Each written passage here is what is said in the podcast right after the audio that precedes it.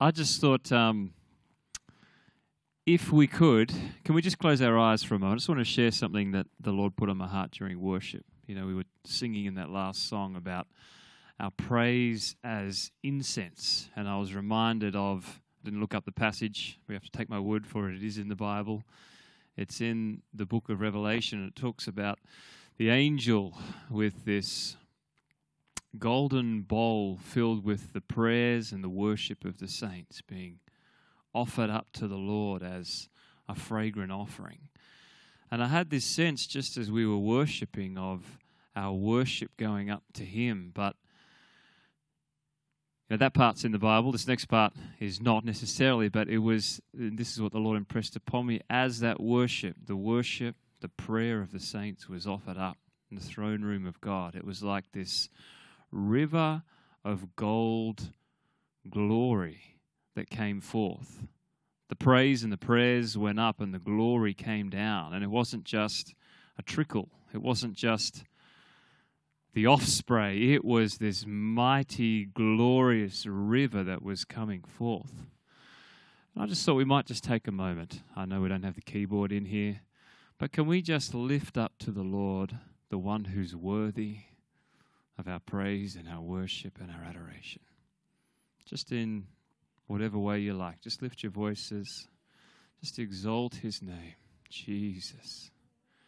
Jesus. Thank you, Lord. Thank you, Lord. Let our praise be as incense. Mm. Jesus, Jesus, Jesus, Jesus. Glorious God. We exalt your name, Jesus. We exalt your name. Thank you, Jesus. Just continue. Let's just continue and bring the Lord our worship and our praise. Bring to the Lord our offering. Yes, Jesus. Jesus, Jesus, Jesus. Thank you, Jesus. Let our praise arise today, Jesus. Jesus, Jesus, Jesus, Jesus. Jesus. Jesus. Jesus. Jesus.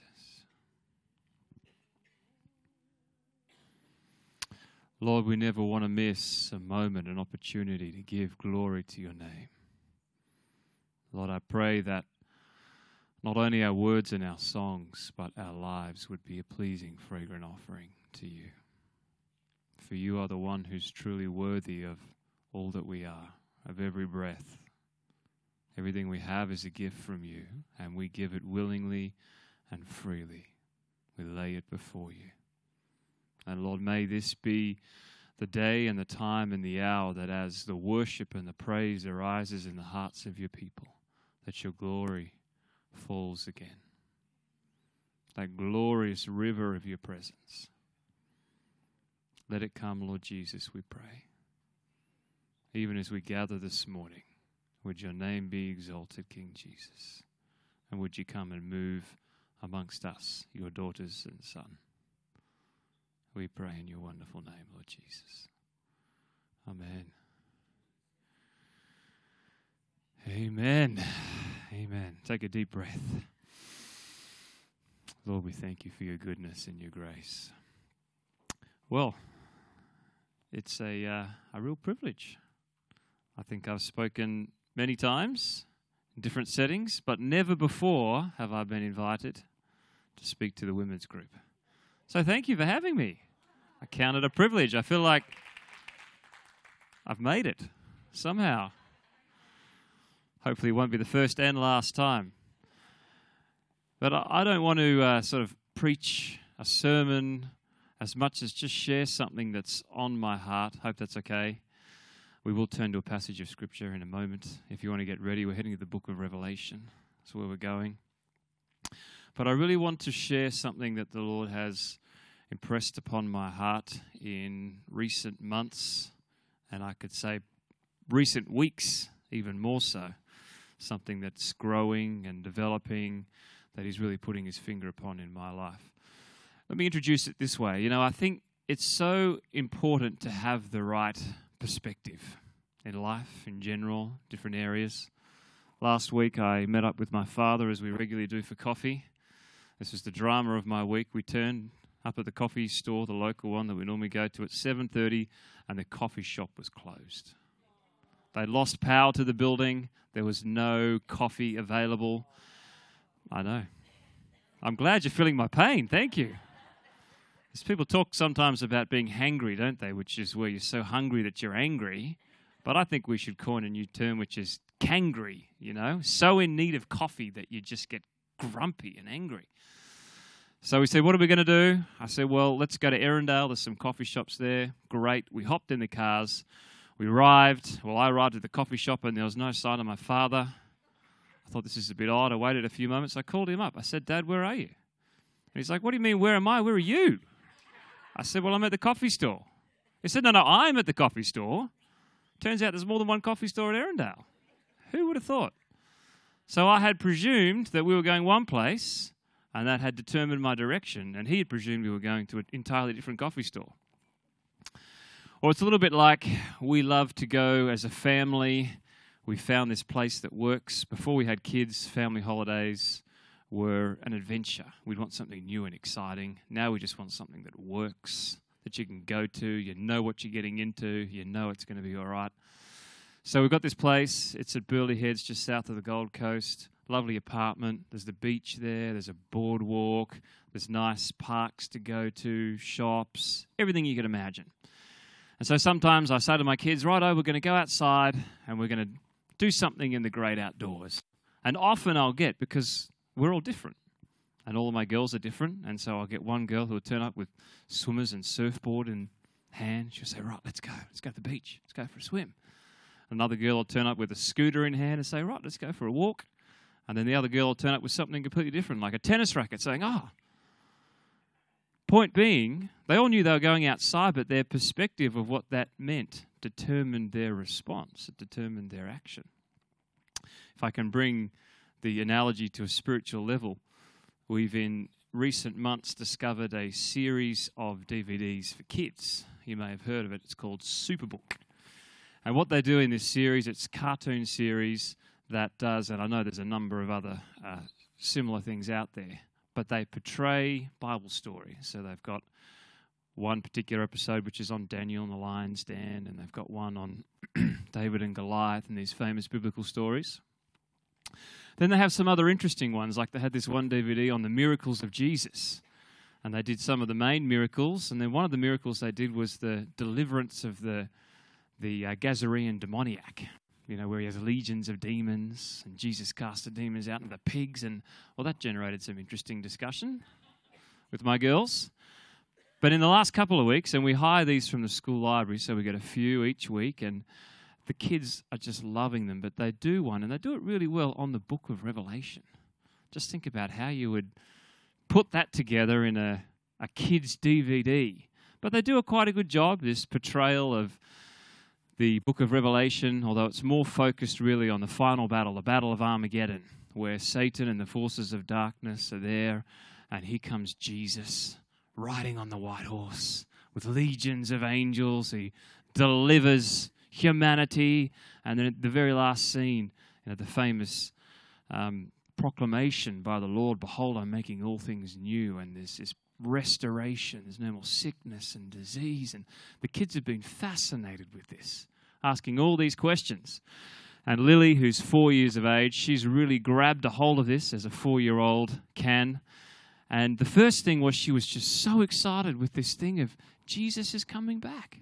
Like, Jesus is coming back. And so my wife was doing the groceries last week, and she said she was sitting there in the trolley, and everybody who'd listened, she'd say, Jesus is coming back. Did you know, did you know that Jesus is coming back? He is coming back. Like, great, preach it. People weren't quite sure what to do with that. Oh, okay. And then it was interesting because she kind of went from this place of, wow, this is incredible, Jesus is coming back. And then a few days later, she was, she was quite sad. She was actually very teary because we'd been talking about, well, when Jesus comes back, what happens to people who don't believe in Jesus? And so, yes, maybe a little evangelist, but she, she literally had this burden of grief. And she'd say, But, but daddy, there's people we know, there's people in our family who don't know Jesus. We've got to pray for them. And she was she had this just burden. I said, Great, well, let's pray right now. Let's pray that they would come to know the Lord Jesus. But as I've kind of witnessed that, and the Lord always shows me so many different things through my kids, I thought it's so fascinating how a perspective of what's to come totally changes and transforms and makes a difference in the here and now. And if, as we think about the return of Christ, I mean, there's two things that, that should produce in us. One is this sense of hope. That's our hope. There's a day when He's coming. There'll be no more war, there'll be no more disease, there'll be no more famine, no more evil, but also it should produce in us this urgency and this desire. If you knew that the Lord was coming back next week, well, I don't know about what you'd do, but for me, there'd be this joy, but there'd, there'd be this urgency of I need to make sure that I've let everybody know. Even those people who perhaps I've in the past tried to witness to, but there'd be this urgency of the Lord is coming back. I need to do everything I can to make you aware of who He is and His goodness and His grace and His saving power. All of that by way of introduction to say there's one thing in particular in terms of perspectives that I feel in particular that the Lord's put on my heart. So we've got a Bible, and it's a perspective that makes all the difference in the here and now. As I said, we're going to the book of Revelation. It's just that kind of morning. Revelation chapter 19. The whole chapter is a wonderful chapter to read, but we're going to pick up, if you're following along, from chapter 19, verse 6. John says this Then I heard what seemed to be the voice of a great multitude, like the roar of many waters, and like the sound of mighty pearls of thunder. Just picture what it is that he's seeing. And they were crying out, Hallelujah! For the Lord our God, the Almighty, reigns. Let us rejoice and exult and give him the glory, for the marriage of the Lamb has come, and his bride has made herself ready. It was granted her to clothe herself with fine linen, bright and pure, for the fine linen is the righteous deeds of the saints. And the angel said to me, Write this Blessed are those who are invited to the marriage supper of the Lamb. And he said, These are the true words of God. I'm sure all of us have read this picture the marriage supper of the Lamb. And then, if you are following along, just flip over a couple of chapters. One of the last phrases in the book of Revelation, Jesus has said Behold, I'm coming soon. I'm the Alpha and the Omega, the first and the last, the beginning and the end. And then verse 17 says this The Spirit and the bride say, Come. Isn't that wonderful? This whole story, this whole ap- apocalyptic, the apocalyptic vision that John gets the end times, it ends in what way? With this longing of a bride for a bridegroom. The Spirit and the bride say, Come. This perspective is important for this reason. You know, Jesus came and we focus on this so often, and it's a wonderful thing to focus on. We've just had Good Friday and Resurrection Sunday, but He came to die for us. He came to give up His life in our place. He came to take on Himself our sin and our shame and our suffering, that by his stripes we would be healed. He came to, to save sinners, but he's coming back for a bride. Don't get me wrong, he's forever our healer, he's forever our savior, but he is also the lover of our souls. And you see, I believe that we, we pray differently, we act differently, we head different places if we can grab a hold of the reality that not only has He saved us, but He loves us. That His invitation and that the desire of His heart is not just to extend mercy and forgiveness and grace, but it's to invite us into a covenant of love, to pursue us as his bridegroom. And I know I mentioned a few Sundays ago, just in passing in one of my messages, this um, encounter, I guess you could call it, as we were praying as a pastoral team, and this picture that the Lord showed us, and it was me, Catherine, and Adam there, just of the, the preparation of the bride. And Catherine, afterwards, she was very affected by it personally, weeping. And she said, Well, I'm the only one who's had an experience of being a bride. And Adam and I said, Praise the Lord. That's a good thing. It's a very good thing. And as I mentioned that in the sermon, Landa came up to me afterwards and she said, Oh, you'll, you'll never guess what. I know you mentioned that in passing, but the Lord has just spoken to me about, I think she said she was walking up a hill, if I get this correct. And the Lord said uh, that what He's doing in this season and this time is He's preparing the bride. Along those kind of lines. I'm sorry if I misquoted you. There was, there was that emphasis and there was excitement in her about, hey, you're hearing the same thing that I'm hearing. And I'll talk a little bit more about that in a moment. But you know, I, I, I'm always careful to say, I feel like the Lord's saying this or the Lord's doing that, because I do feel like there's a sense in which we will stand account for all the things that we've attributed to Him. And we can be far too flippant in today's church of saying, well, the Lord said this and the Lord said that. So I don't want to say, you know, the Lord has, has spoken this to me, but I do want to say that there has been this growing, growing sense of expectancy and excitement about what the Lord is doing in this season. And He's spoken not just to me, but to the pastoral team. He's spoken to others who've come and, and people who've not normally heard from Him with the degree of clarity. He's not here, so I'm happy to mention his name, but Adam for example, he's, he's come a number of times to me and he said, You know what? I've never really had dreams from the Lord before, but God just keeps giving me dreams and he keeps sharing them. And he was so encouraged. One particular time, we had our, our meeting and the two of I were talking and he said, Oh, I've got to share this dream. And so he shared this dream that the Lord had given him and what he thought it meant. And then it was that, that very morning after we'd had that conversation, I sat on my computer and someone else from the church had sent me an email saying, you know, I've been sitting on this for a couple of weeks, but I felt like the Lord really gave me this dream, and I just feel it's for the church and I want to share it. And it was different pictures, but word for word, exactly the same message as the dream that Adam had had as well. So he was so encouraged, this other person was encouraged, we're all encouraged that the Lord is speaking. And I, I genuinely feel that we are on the cusp, like we're on the brink of just seeing this glorious move of His presence. I really feel that. And I wouldn't say that I believe it's going to be necessarily tomorrow or next week or next month. I don't know the timing, but I know we're in a season of preparation. Had this great testimony from Suzanne Pillins. Most of you would know that uh, she was with us a month ago, and then after she was with us in Australia, she went to New Zealand. She wrote this, and I wrote it down because I didn't want to misquote her. she said, We had a great time in Australia, but we had an even greater time in New Zealand. I read that, and there was a bit of holy jealousy that arose in me, but we'll move on. So, just before the last week, the Holy Spirit suddenly came so powerfully in our meetings as I was speaking that we all went down on our faces in his glorious manifest presence.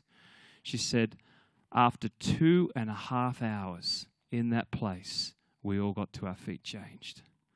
She went on, many people received healing, deliverance, and the Lord's presence just continued to come on all the rest of our meetings. That was the final week in New Zealand.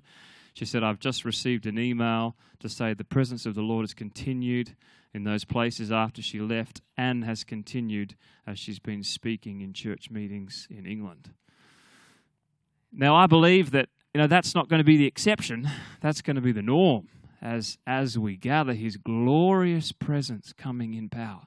But there's two things in particular, and I know that we've focused on these a number of times in our Sunday messages. There's two things.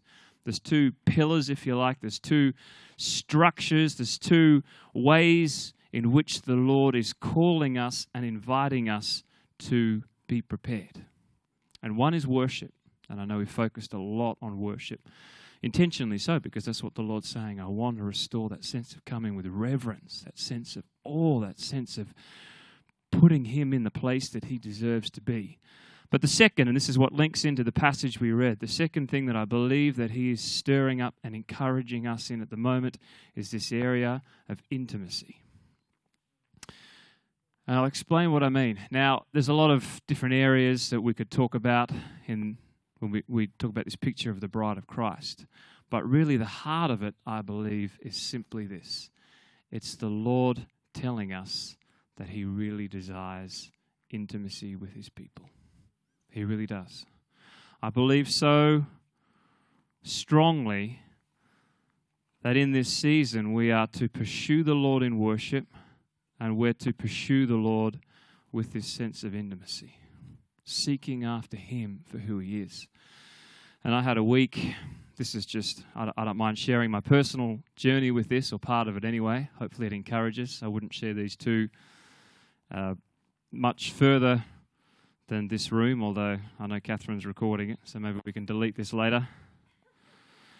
But I had I had this week um, a couple of months ago where, and, and this year for me as well has been a year where the Lord really has been giving me, a, has been saying a lot of things, a lot of downloads, a lot of dreams, which is not something that normally I would experience.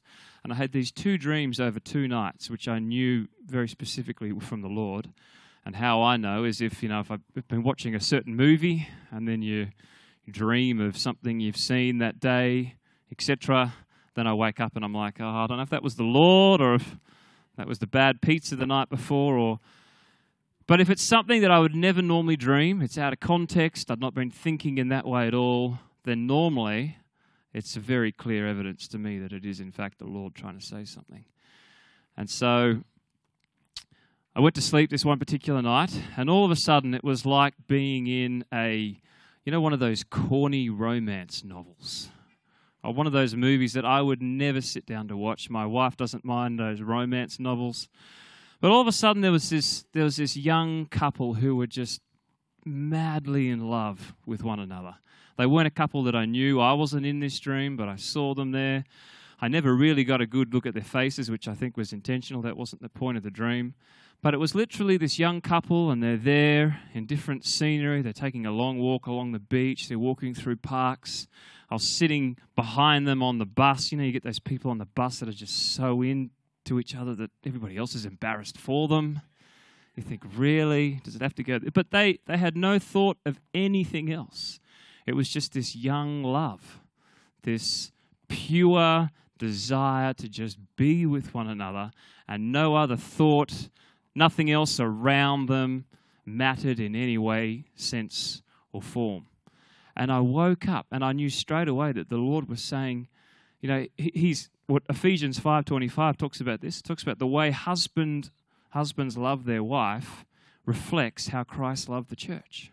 He's given us these earthly relationship, the closest of all human relationships, the relationship between husband and wife, to reflect his passionate desire for his people. He doesn't just want to save us, he wants this relationship where we're so into one another that nothing else matters. Everything else pales into insignificance in the light of his incredible love. If you read the Song of Songs, it's literally about this bridegroom who pursues his bride, relentless love and affection. That's a picture of God's love. It's this passionate love. It's this love that leaps over boundaries and walls to reach to us, to rescue us, to ignite in us this passion to seek after Him. And I just had I had that resonating through my heart the entire day. And it changes your perspective when you grab a hold of this thing of not only does God want to save me, but He actually likes me. he, he's actually pursuing me. He's saying, This is my desire for you that we would have this same intimate relationship. So I thought, well, that's pretty good. Lord, I'll have more of those sort of dreams. You know, I was kind of buzzing for the day. I'm like, this is amazing. So the next night I went to bed. I said, all right, Lord, more of these dreams. This is this is wonderful. Just tell me whatever you want to tell me. And I had a dream, and literally it affected me so much that I, I woke up, you know, visibly shaking, not because it was scary, but because of the grief but again, I had this dream of a couple that were in love. Were a married couple. And then all of a sudden, from this place of great intimacy, this bride began to go and sell herself to anyone who would give her any sort of affection. And I, I felt in that moment, I felt the brokenness. The brokenness and the, the hurt and the pain. And, and it was just this weight, as I said, I woke up. It's like, okay, I don't know if I can handle many more of these dreams, Lord. But he spoke very clearly to me both of his desire for affection, but his jealous affection. And I, I just woke up with that sense of, Lord, I am so sorry for all those times in my life that I've run after and I've chased after things that are not the love that I was created for. And how quickly I do prostitute the gift that I've been given for anything, searching for love in any place. And so, really quickly, as I've just been pondering this whole thing of the Lord's desire for intimacy and of His desire for us to seek after Him. I know our time's probably almost up, but I want to give you three really quick things that the Lord continues to press upon me. And if you've heard some of the messages over the last little while, some of these will probably sound familiar. But this sort of intimacy, number one, it's all about what He's desiring us to give Him, not just to get from Him. It's not about what we get, but it's about what we give. And I mentioned a few weeks ago, I just think it's amazing at times how much of a self aware generation we are. We know what we like, we know what pleases us, what tickles our fancy, we know what sort of worship we like, we know what sort of services, we, we, we know all about us. The problem is that we were never meant to be the object of our own affection. We were created to give our affection and our love to Him. And you see, He has this desire. He does. He is a Father who longs to meet our needs. He longs to come. He says, There's no strings attached. Here I am. I'm here to rescue you. And He continues to rescue us. But He has this desire that we will grow up from that place of being rescued to a place where we will not only be the recipients of affection, but the givers of affection. Like, I'm more than happy with my four beautiful daughters to just lavish my love upon them. They are the object of my affection. But it's my desire to see them grow up and mature so that we can have a relationship. And a relationship, by definition, it's got to be two ways. It's not just, I know everything I want and I'm here just to receive. It's no, no, no. The passion of my heart is actually to pursue you. And the thought terrifies me, but I just hope there is a day when my girls find someone that they love and they get married. I mean, I pity the poor boy who comes to my door and asks for my daughter's hand in marriage. And I dread having that conversation, but at the same time, that's my desire that there'd be a time where they're so passionately in love with someone that they have this fulfilling, longing relationship because that's what they're created for. And that's what we are created for, not just to receive. We've got to receive, we've got to know His love, but His desire is for us to be people who grow up into this relationship of affection and desire for Him. The second thing that the Lord continues to place on my heart is that this sort of intimacy is all about relationship, not just religious activity. We're such a busy people, we're always doing things. And even in the church, you know, we've got how to do a religious relationship down pat. We know when to turn up. We know what seat to sit in and look out if someone sits in our seat on a Sunday. We know how to do services. We know how many passages of the scripture we need to get through to get to the, through, the, through the Bible reading plan in a year. And there's nothing wrong with religious activity, but we never want to fall into the trap of replacing the call to relationship with religious activity. See, that's his call. And often I ask myself this Am I doing whatever it might be? Am I reading the scriptures because I have to, because it's a duty, because I know it's the right thing to do as a Christian? Or am I reading the scriptures because I get to? Am I coming to church because I have to? Because it's what Christians do, we come. Or, or am I coming because I get to? Because I get to come and gather with other believers and just worship God and encounter His presence.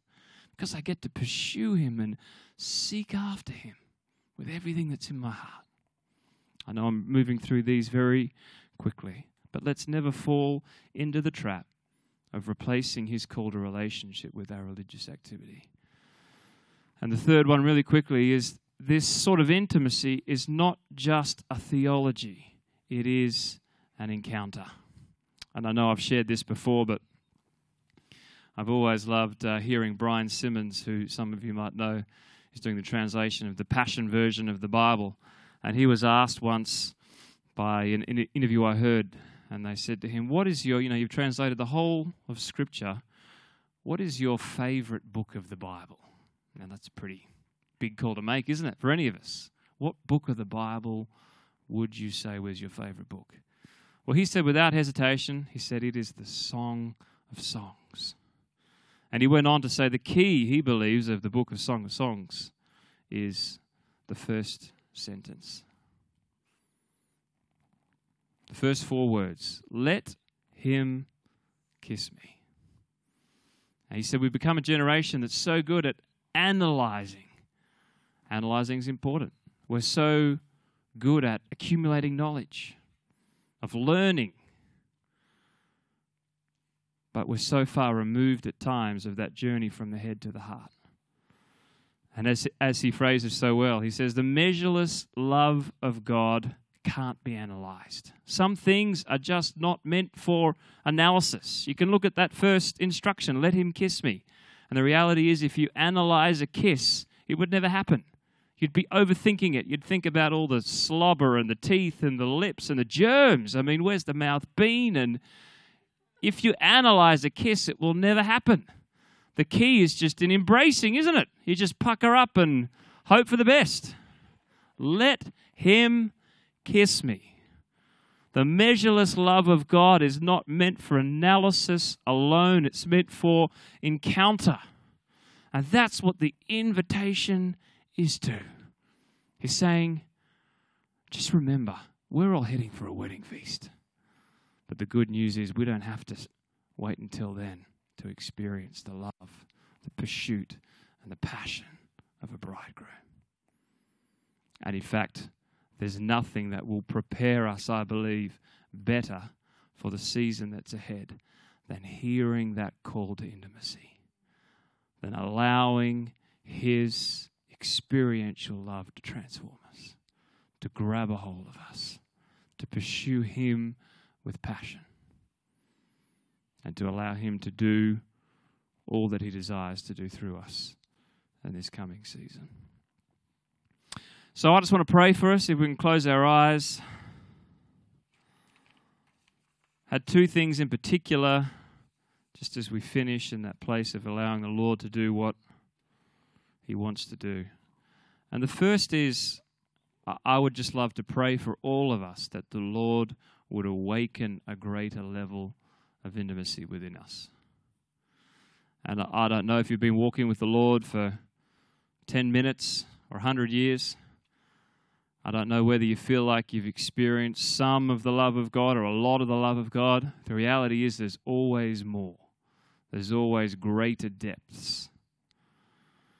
So I want to pray for that. But I also want to give us an opportunity. And part of this journey for me has just been really repenting with the Lord for all the times that I've made this incredible call to relationship about so many other things than it really is about courting, getting caught up in what God can do for me rather than what He's desiring me to do for Him.